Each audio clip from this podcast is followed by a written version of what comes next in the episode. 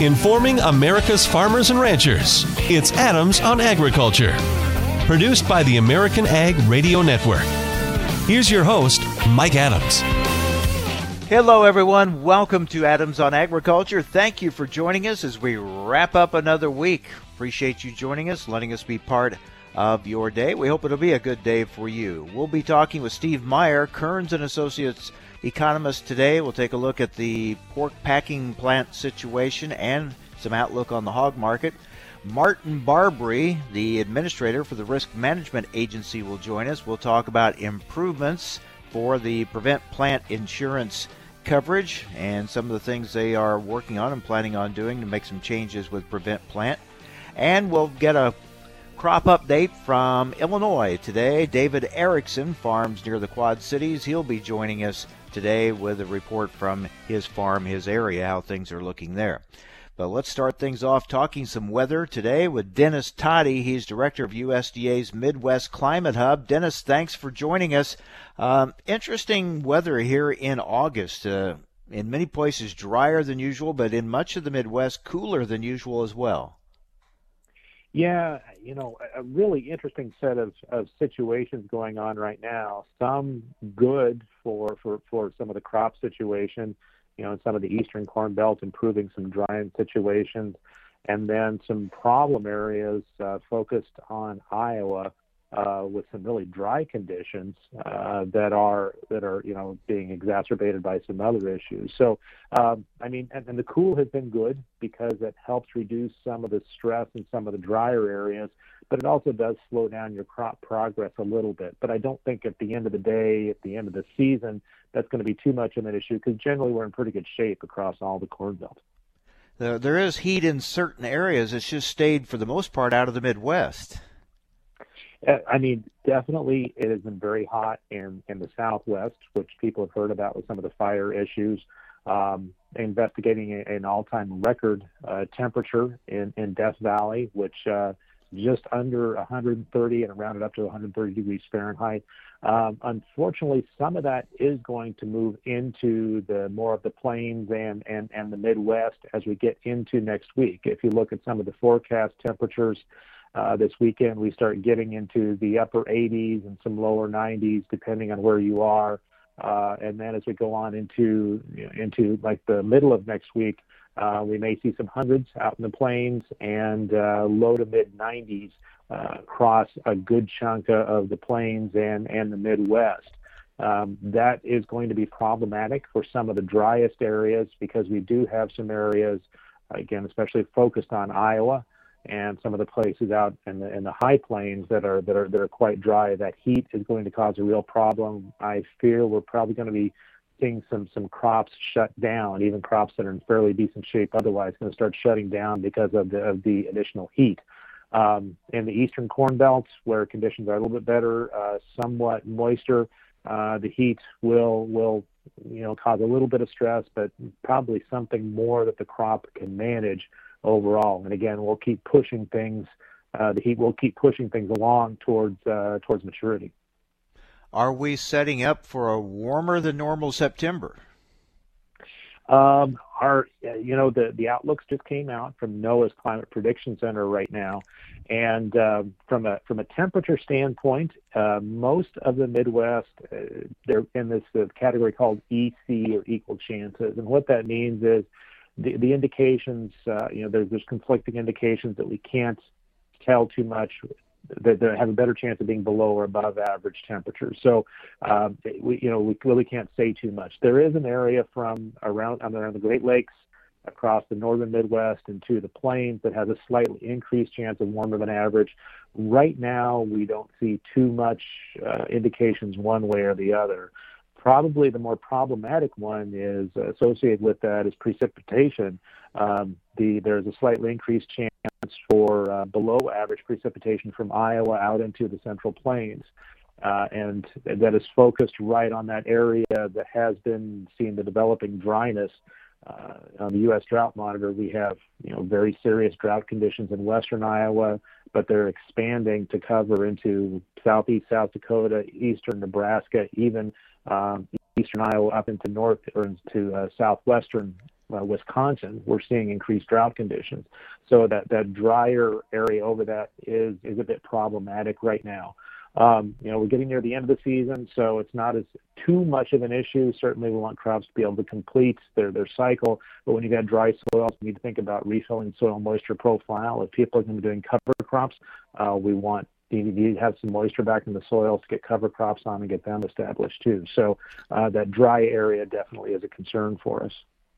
A lot of years, uh, especially I think even the last year, uh, we were concerned about uh, early frost dates because we needed every bit of time we could get to, for the crop to finish out. Not as big a concern this year. Really, really, it's not. Uh, I mean, if somebody had to do a replant, there may be some concern there. Um, you know, the just check the crop conditions this week, and, and corn is a little bit behind in parts of the eastern corn belt, Indiana, uh, Illinois, Ohio but not too far behind. Uh, you know, Western Corn Belt things are, moving along, chugging along quite quite well. Uh, soybeans are, also ahead of average. So the frost date is, not much of an issue. Um, I, would expect though this fall that we will have a you know extended harvest period with some things shutting down early and then trying to get get going along here. Uh, the problem areas, particularly going to be in Iowa, where uh, we've had the derecho move through. We have a lot of crop damage in that region um, that is going to, you know, if they end up having to to harvest that, it's going to be slow going in that region because of the the damage done to to crops across the the middle section of Iowa. So um, the the additional time there is probably going to be beneficial for them as we go along. But yeah, your your initial comment is uh, freeze date doesn't seem to be much of a concern for anybody, and we don't see anything that would indicate too much of an earlier uh, tr- earlier freeze this year. And our overall trend is towards later first freeze dates anyway. So no relief in those uh, dry areas of uh, Iowa as far as uh, any rainfall in the near future. Well, we do have, um, you know, the, the, the the extended range, like the week two outlook, does have some increased chances for precipitation over a good chunk of the Corn Belt. Uh, better chances over the eastern and southeastern part of the Corn Belt, largely because if you've been watching the the tropics, uh, you know, we don't watch always watch the tropics here, but there's potential for a couple hurricanes mm-hmm. coming in, a very rare situation, a couple hurricanes coming into the Gulf of Mexico at about the same time. Um, I, I, hard to get an assessment of what those are going to do, but they will bring moisture along with them. And if you get a hurricane that does come through the Gulf of Mexico, there's a decent chance of bringing moisture up into, you know, at least right. the Ohio Valley, Eastern Corn Belt, central part of, of, of, the Corn Belt. So we do have some chances for, for some precipitation there. Uh, will it fix the situation? No, unfortunately, I don't expect it to fix the situation right now could help the beans, though. They could use another drink for sure as we had to One harvest. last shot for them, definitely. Yeah. That's right. Dennis, as always, thanks for the update. We appreciate it. Happy to do it. You guys take care. Dennis Todey, Director of USDA's Midwest Climate Hub. Up next, economist Steve Meyer with Kerns and Associates. Stay with us here on AOA.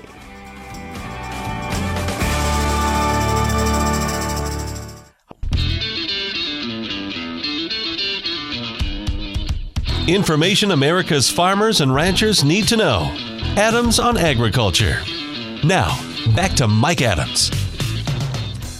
Well, during COVID 19, we've been keeping up to date on the pork packing plant situation with Steve Meyer, economist with Kerns and Associates. Steve joins us again now for another update. Steve, are we uh, still, what, around 95, 96% capacity? That's about where we are, Mike. Uh, last week was 4.2% idle capacity, and that's the best number we've seen so far. Um, the big drivers of that are two plants in the Carolinas, uh, Smithfield's Tar Heel plant and uh, their Gwaltney, Virginia plant just across the border in Virginia. Uh, those two are having lots of problems with just labor force, and it really isn't necessarily coronavirus related. It's just labor force. And um, if we could ever get them back kind of up to close to capacity, we'd be pushing 97 or 8. So uh, we might get a little better than what I've uh, hypothesized all along, but we haven't proven that yet. So I'm still sticking with my 5% idle capacity or reduction in total capacity as we go through the fall. How much of the backlog have we cut into now? not much. I mean, uh, matter of fact, it's grown. Uh, I don't know if it's grown since June 1st, Mike, because I kind of started recounting. If you all go go all the way back to March, you don't know how far you we were off by the end of end of, of uh, May. We got a new new June hogs and pigs report, which gave us a June 1 inventory, and so we can start from that point going forward and say if hogs were growing normal normally, how many would we slaughter? And the answer to that question is we would have slaughtered 1.3 million more than we had slaughtered. So, um, you know, there's a lot of discussion about, oh, well, yeah, but we're current. Well, there are some producers that are current. There's no question about that. But um, if we're current, then you've got to explain to me where all those pigs went to. Uh, we don't know that. Uh, and and we're not going to eat into that very much more. About all we're going to do is kind of bide our time here through the end of September, and then then the backlog is going to actually grow some. Now we have gotten some anecdotal evidence this last week that there are some some people who have destroyed young pigs um, uh, in decent numbers of them in the last six or eight weeks, which we've thought. And Mike, I think we talked about this a couple of times. That I I said, you know, we got all the finishing buildings full. We had a whole bunch of them double and triple stocked, and at some point you've got to reduce that crowding. I thought we were going to run out of space and probably start slaughtering some some wean pigs again because there just wasn't a place to go with them, and they represented the least sunk cost and the and the, the easiest to dispose of. You wouldn't want to be slaughtering market hogs on either one of those categories, on uh, either one of those counts. And we've heard of that happening in the last six or eight weeks. Now that will reduce some of our pressure when we get to November and December, but not until then. So, you know, just straight off the June hogs and pigs report, we could get a backlog of almost three million head by the end of December. Uh, these these pigs being destroyed will reduce that some. We won't know that really until we kind of get there. We'll have another read on this when we get the September hogs and pigs report in about five weeks. Wow, three million. That'd be a staggering number. Well, it is. It'd be a huge number. Now, the good thing is with reductions in the sow herd, reductions in farrowings, uh, you know, a number of things will give us some some extra slack on the packing side once we get into January, February, and March. And we my calculations are we can get caught up by the end of March or early April. But um, that's how right now that's what the numbers look like. And so unless something drastic happens to change those, uh, I I think we have to hang our hat on the data that we have, not on anecdotal evidence, because that all depends on who you talk to. And we know producers that are back backlogged. Uh, we know some that are current. So you know if you're talking to one group or the other, then you've got probably uh, not exactly the right data. So the potential is we could have a three million head backlog by the end of the year. Uh, that's the potential. Now I will say that you know we've heard anywhere from 200 to 500,000 pigs over the last six or eight weeks. That would, if those pigs were destroyed, that would take that that would take that number off by the end of the year. I mean, we'd have some some some uh, relief there. And I think that's an ongoing process. I think that's happening all the time now to some degree because I just don't think we have space for them out there. Now, you know, there's some websites that list barns, need, needed barns and barns uh, available, and those have kind of swung to the barns available side in the last several weeks. So maybe there is some space for these pigs, but within individual operations, there may not be enough, and so that would give us a little relief. But as the numbers stand right now, that's where we would be somewhere at three million. Now, if we could push up to 98 percent, then we'll we'll make that number smaller. Um, if we're destroying some pigs, we're going to make that number smaller. So I I think that is kind of a maximum that we can look at right now, but it's a pretty shocking maximum. Yeah, it really is. We're talking with Kerns and Associates economist Steve Meyer. All right, Steve, uh, are we seeing any improvement in demand, or how much? Uh, what do the numbers look like as far as the pork we're moving? Well, I mean, obviously, Mike, you're going to move it all. Uh, you know, we eat what we produce. Eventually, yeah. Uh, the question is, at what price do we do it? Uh, at what price do we do it? Uh, we had a little bit of cold storage, and of course, cold storage was pretty low at the end of June. We'll get a cold storage report, I think, today. Um, that'll tell us where we were at the end of July and so that will be a, a new piece of data that will help us as well. Um, everything that we can tell on demand is that you know the export side is waning a bit. It's it's still good. It's not great like it was, and that's all because of China. I mean, the whole relationship situation with China has caused them to back off on purchases from us. Every economic factor in that equation says that we should be shipping boatloads, way more boatloads of, China, uh, of pork to China because there's such a big price differential. And so, if the market was being allowed to function, we would see a much larger flow of product into China to drive down their prices and pull up prices around the world. And it's not being allowed to function. That's clearly what's going on. And, um, you know, so that puts it back in the hands of politicians. And, you know, um, while people might not like economics, at least economics is more predictable than politicians, I think. So uh, that's a problem. Um, hmm. on the on the on the domestic side, uh, our real per capita expenditures through July was actually well through August, uh, through June, pardon me, was actually pretty good. I mean, year to date, it's just down fractionally after three wild months in April, May, and June on the data. Um, so that tells us that we're kind of making up on the retail side and on carry-out food service what we've lost to some degree. My concern is that the breakfast day part does not lend itself well to carry out, take out, and those kinds of things, nearly like lunch and dinner do. And so I still think we're taking some hit there, and I think it kind of shows up on the south side. Sow slaughter has hardly got above 70,000. We've bumped it a few times. We could kill 74,000, and the price of sows has been almost exactly the same for 14 weeks. That tells me that sow slaughters are only buying what they want to buy. We've heard of producers that are feeding sows that can't get them in, and that tells me that breakfast demand, sausage demand, and that kind of thing is, you know, is is iffy. Um, and so all those kind of fit together to say that food service is still soft. Uh, I hope it doesn't get softer as we open schools and maybe coronavirus blows up, but we're just going to have to see what happens on that. That could actually take a step backwards.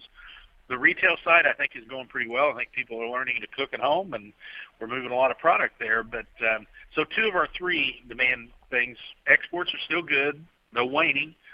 Retail is good, and I think it's going to stay that way. And food service has probably recovered some, but I have some questions about whether it will that recovery will remain as we go through the fall. So, um,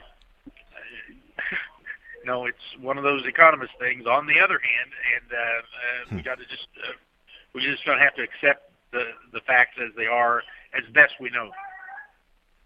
And what's your uh, outlook for hog prices? Well, we think hog prices are going to certainly be under pressure here in September and then maybe recover a bit with the cutout value as we go through the fall. Because of the packing limitation, we're not going to put nearly as much product on the market as we normally do in the fourth quarter.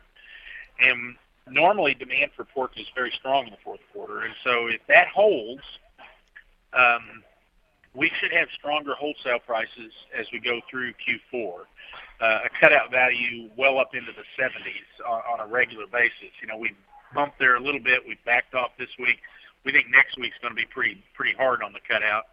On the hog price side, the price of all hogs, the national net price, will move with that because of the influence of cutout value uh, on, some hog pricing mechanisms. But the negotiated market is just going to be stuck. I mean, you know, we might get a fifty dollar negotiated price in the fourth quarter, but I think it's pretty pretty questionable because we're still not going to have enough packing capacity, and we got plenty of spot market pigs available. All right, Steve. Thanks for the update. Always appreciate the perspective. Thank you. You're welcome, Mike. Have a good weekend. Take, Bye. All right, take care. Dr. Steve Meyer, economist Kerns and Associates. Up next, we'll talk with Martin Barbre, administrator for the Risk Management Agency, next on AOA.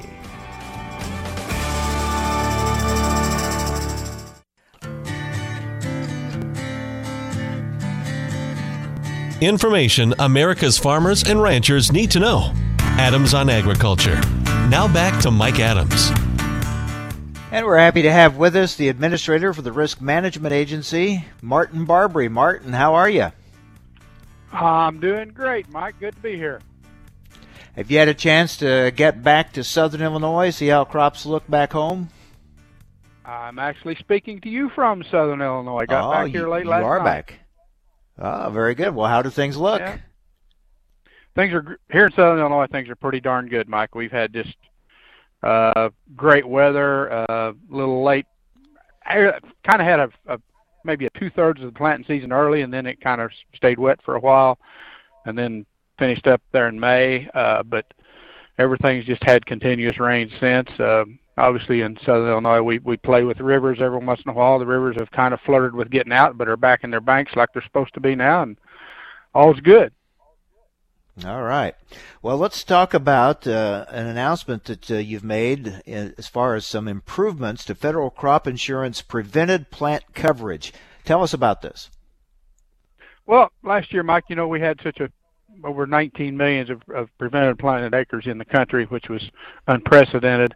And and through all of that, a lot of conversations with a lot of producers, a lot of agents across the country uh, about things that, that maybe could have worked a little better. So I, I decided that it's time we looked at, at our coverage as a, as a whole. And so we put together a Prevent Plant Task Force team that, that met. It, we included uh, agents, agents uh, companies, RMA folks. We had some producer groups, Farm Bureau, and some of the commodity groups were involved. And so, you know, we had a wide range of stakeholders that met. Uh, my chief of staff, Keith Gray, chaired the thing, and and they just looked at all the different aspects of how prevent plant work and, and came up with what I think are some pretty good recommendations to for some changes that we're beginning to work on implementing. Let's look take a look at them. Uh, kind of take us through sure. what you're proposing here. Okay, we've got um, you know three. We actually have about five decisions that we're making, two that we, we would like to make, and, and when we can, we will we will do that with funding as funding allows. Um, sometimes we like to do things that that we don't have the funding to do. So, but uh, one of the things is is uh, we're reducing eligible we reducing eligible PP acres by the insured and uninsured planted acres. There was a the way we under producers were being um, and this one's kind of hard to explain, Mike, but it allows acres of an uninsured second crop that's planted on the same acres within the same crop year following a failed first crop it allows them to not be subtracted by the eligible PP acres, which means if you had eligible PP corn acres, you wouldn't get those PP acres subtracted by doing that. That's it's kind of a, a complicated thing, and and but it, will help producers get better PP coverage. And if they have eligible, say they would have eligible corn acres, those those acres in those situations wouldn't be re, referred rolled over into to soybean acres, which would in most cases would have a lesser planting. It's kind of a rare situation, but but when it pops up, it, it can have a big effect on a producer's PP claim. So one of the, that's one of the things. Uh, second thing is is prevented planting acreage that was within a field containing planted acreage. Um, and the best example of this is a producer had a had an 80 acre field. He's planned on planting it in corn. Everything's ready to go. It keeps raining. He decides I'm going to file for PP on that corn on those acres. So he has the eligibility for that 80 acres of PP prevent plant corn. If that producer before this change pulled into the field, say two weeks later, and said, "Well, maybe I could plant the field of beans," if he pulled into that field and planted across the end of that field or anywhere in that field, all of a sudden that field becomes a PP bean acres if he can't get that field planted. So it, it was reducing people's PP claims where they really shouldn't be. So now, and and it also takes away the the detriment of a producer not wanting to try to plant that field because now he knows it won't affect his PP coverage. So that was the really the biggest thing is producers just wouldn't do that because they knew if they couldn't plant the whole field, then they were they it went back to their PP beans instead of corn. So that was the second change that we we're implementing that. A lot, most of this will be implemented for the spring 2021 crops with our 1130 contract change date. Uh, third thing they did is establishing eligible prevented plant acres in a new county. Uh, our provisions in the past is it would allow if, if if you were a new farmer in a new county, you could uh, prove intent of planting say 500 corn acres, and you could provide an intended acreage report at acreage or at sign up time and then if, if you didn't get that planted, you could file, you know, prevent plant claim on that.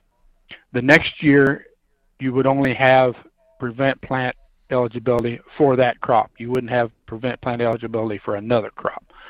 What we've done is, is we've changed that now to where you can use that intended, intended acres report for two years instead of one. So for producers that are in a, in a corn soy rotation, they would be able to to use do that for two years. So just again, a little more flexibility in how producers can use their their insurance.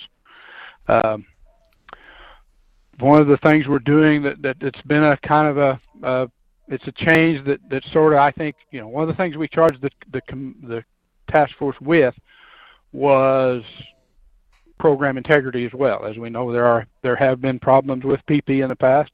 One of the things we're going to do that, that will tighten up that integrity is in the prairie pothole region for the past several years, there's been a requirement that you plant a crop in one out of four years to maintain PP eligibility for that crop. Uh, we're going to expand that to implement it nationwide. So anywhere in the country, you will be required to, to plant a crop one out of every four years to maintain PP eligibility for that crop. Okay. Uh, We're talking with Martin Barbre. He's the he's the administrator for the Risk Management Agency. Uh, Martin, uh, obviously, last year was a huge year for prevent plant acres. Not so much this year, but obviously every year somewhere uh, they're going to be prevent plant acres, and and these changes uh, hopefully will help those in when they're in those situations. Oh, I think so. Absolutely, Mike. You know, it's, we we know that. I like I said, I charged the, the group with, you know, found out how we can improve coverage and at the same time you know, protect the, the you know, we're beholden to the taxpayer of this country that funds our program. So we want to make sure the integrity of the program is protected as well. So, but I think overall there's going to be some really good changes here that'll help producers. How have have you as an, as an agency been able to uh, continue service to producers through COVID nineteen? How's that impacted how you do business? You know, Mike. The only, frankly, it's it's, it's kind of surprising. We we've seen certain aspects of what we do, our written agreement process, where producers apply to the regional offices for written agreements, that process is actually moving along, I would say 25% faster than normal. I people I don't know why our our folks are they're just getting the work done faster. I, I and uh, but most of all, everything's been fine. The the issues we've had have been um, say an organic producer he has he has requirements for for getting a cert you know he has to have a certification from an organic certifier that you can do that. We've had to do some flexibility there to allow them to use previous year certifications. Same with some of our nursery crops. Uh, more about the the biggest issue we've had has been more about producers and agents and adjusters interactions. That's that's been the only thing that's been kind of a challenge. We've allowed you know producers to just send a text message to say, hey, I I approve this coverage level, those types of things, and then they can follow up with a signature later, where normally we would require signatures. But but overall, Mike, this agency has performed just flawlessly. These are, as you said, in large part response to what happened last year when you had the huge number of prevent plant acres. Mm-hmm. Yeah. So you hope you don't have another year like that, but uh, there were some lessons learned, and you've you've realized uh, some areas that could uh, that could that needed to be addressed. I'm sure you've heard from producers dealing with these situations. Mm-hmm. And and that's that's where a lot of you know we we heard from producers, we heard from agents say, hey, I had a producer got caught in this situation, and that some of these changes that I talked about don't affect a lot of people, but when they do, they it can be a big hit to a producer. You know, that's they're just things that happen like that.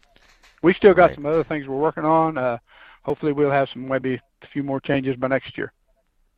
So these changes that you just told us about will go into effect for next year. For the for 21 spring crops, that's correct. Yep. All right. So it doesn't have to have any more approval process or go through anything else. That they will go into effect. We have some of these require what we call a regulatory change, which we have to run that process through the, the regulatory system at, in the government. You know, has to go through OMB and, and, and write the rule and all that stuff. But it's just a process that we have to go through. Mm-hmm. All right. So we'll keep a watch and see what else, uh, what other changes and improvements you may make. As, as you said, as uh, we get closer to those announcements, we'll stay in touch. What are you hearing from producers this year, uh, Martin, uh, as you talk with them from around the country? You know, ag producers are all you know eternally optimists. We all know that, and uh, you know we hear you know concerns from places, but people seem to you know still have an upbeat attitude. I know this last week's storms put a dent in in some big areas across Iowa, Illinois, and Indiana, but I think producers, you know, what we hear from them is is let's get out and let's figure out what we can do with this crop and and and move on. So you know, I, I, I, we're still hearing a lot of optimism. All right. Good to talk with you, and glad to have you back in Illinois. Enjoy the time back home before you head back to D.C. Good to talk with you, Martin.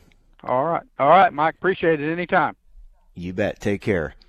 Risk Management Agency Administrator Martin Barbre from Southern Illinois and back visiting the, the home farm this week and wanted to get a lot, pass along those changes. Those hopefully will be improvements that will help if you're in a situation of uh, needing uh, to take prevent plant coverage anytime in the future. Up next, another crop update. This one from a little farther north in Martin, uh, up near the Quad Cities in Illinois. We're going to talk with David Erickson. How do crops look in his area? How close did derecho come to him? And how close are they to harvest? We'll talk about all that next, right here on AOA Adams on Agriculture.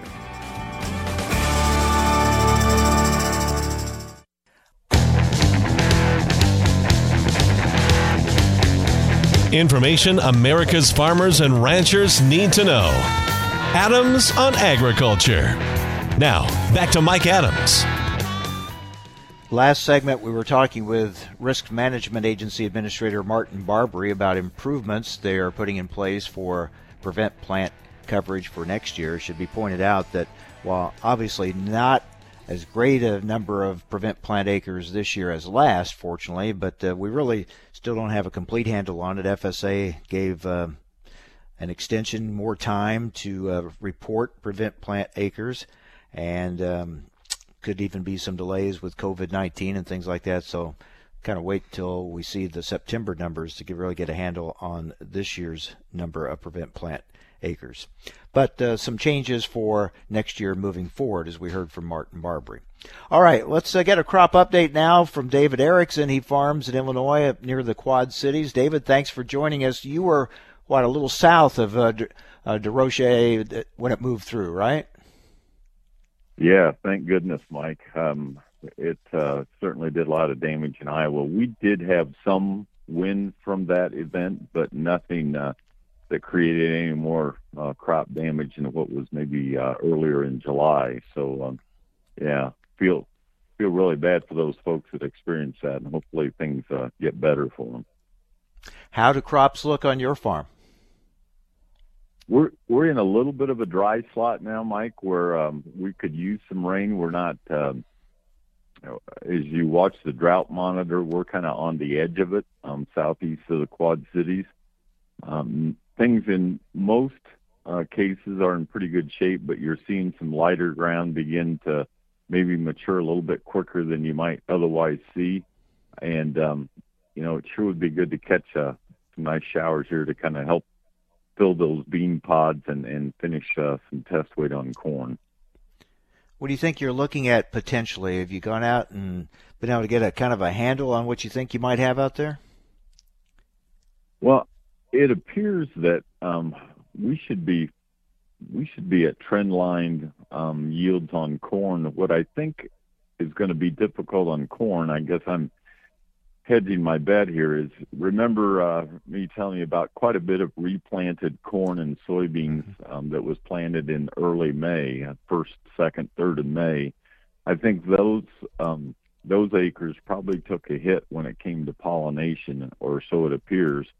And also, even the April planting, we had much slower emergence than what we would like under ideal conditions. So I think it remains to be seen how consistent the stands are out there in corn as far as that goes. The soybeans look tremendous. I mean, we got pretty good stands. Yeah, there's some weak spots, but pretty good stands. And I think what's going to happen is uh, it's going to be dictated by how well these pods fill out here uh, with late August, early September rain. So I see us being at um, you know trend line yields, which would mean you know kind of escalating our way up. But I don't know um, that will be any better than than um, you know what what they're predicted in the government reports. Any disease or insect uh, pressures or problems you've dealt with this year? Pretty pretty basic sorts of things. I mean, I think there's a fair amount of fungicide and insecticide that went on soybean acres in our area um, as a preventative option. Um, not that disease is that prevalent, although we are seeing some sudden death begin to appear in soybeans, uh, uh, which indicated that they were stressed early. I don't see as much foliar or leaf diseases in corn, maybe as what uh, we might normally see, and I, I don't I don't know if that's due to the drier conditions right now, uh, or, or other factors. So uh, in most cases, pretty good shape as far as the disease front goes. When do you think you'll start harvest?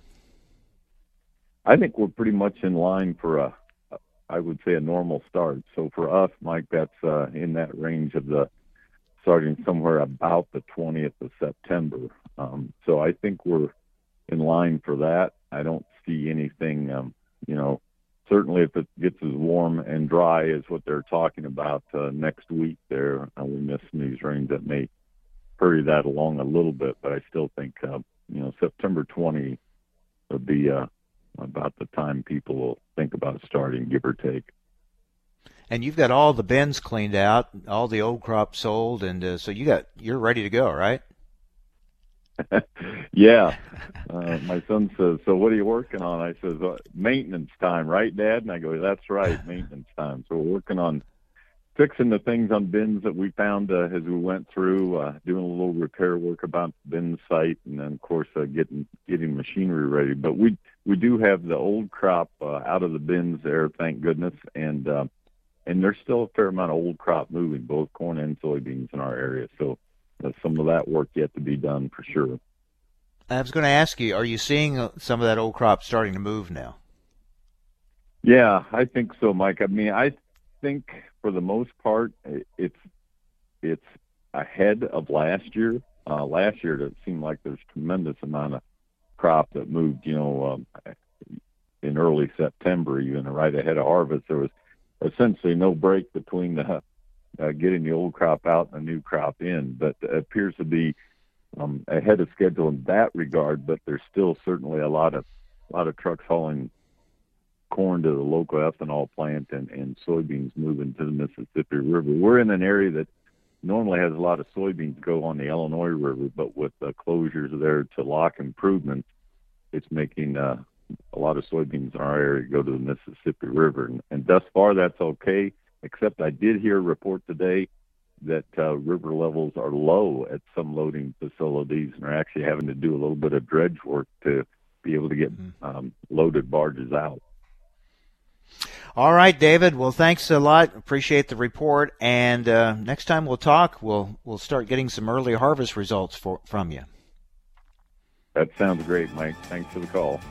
Maybe we'll maybe we'll catch you on the combine next time. Thanks a lot, Illinois farmer David Erickson. He farms near the uh, Quad Cities. With that, we'll wrap it up for the day and for the week.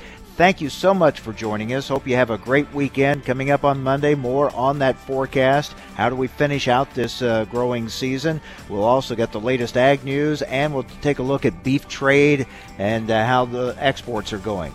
Have a great weekend, everyone. Join us Monday. Hi, this is Mike Adams. Thanks for listening to Adams on Agriculture. Join me Monday through Friday for the latest farm and agriculture news from around the world.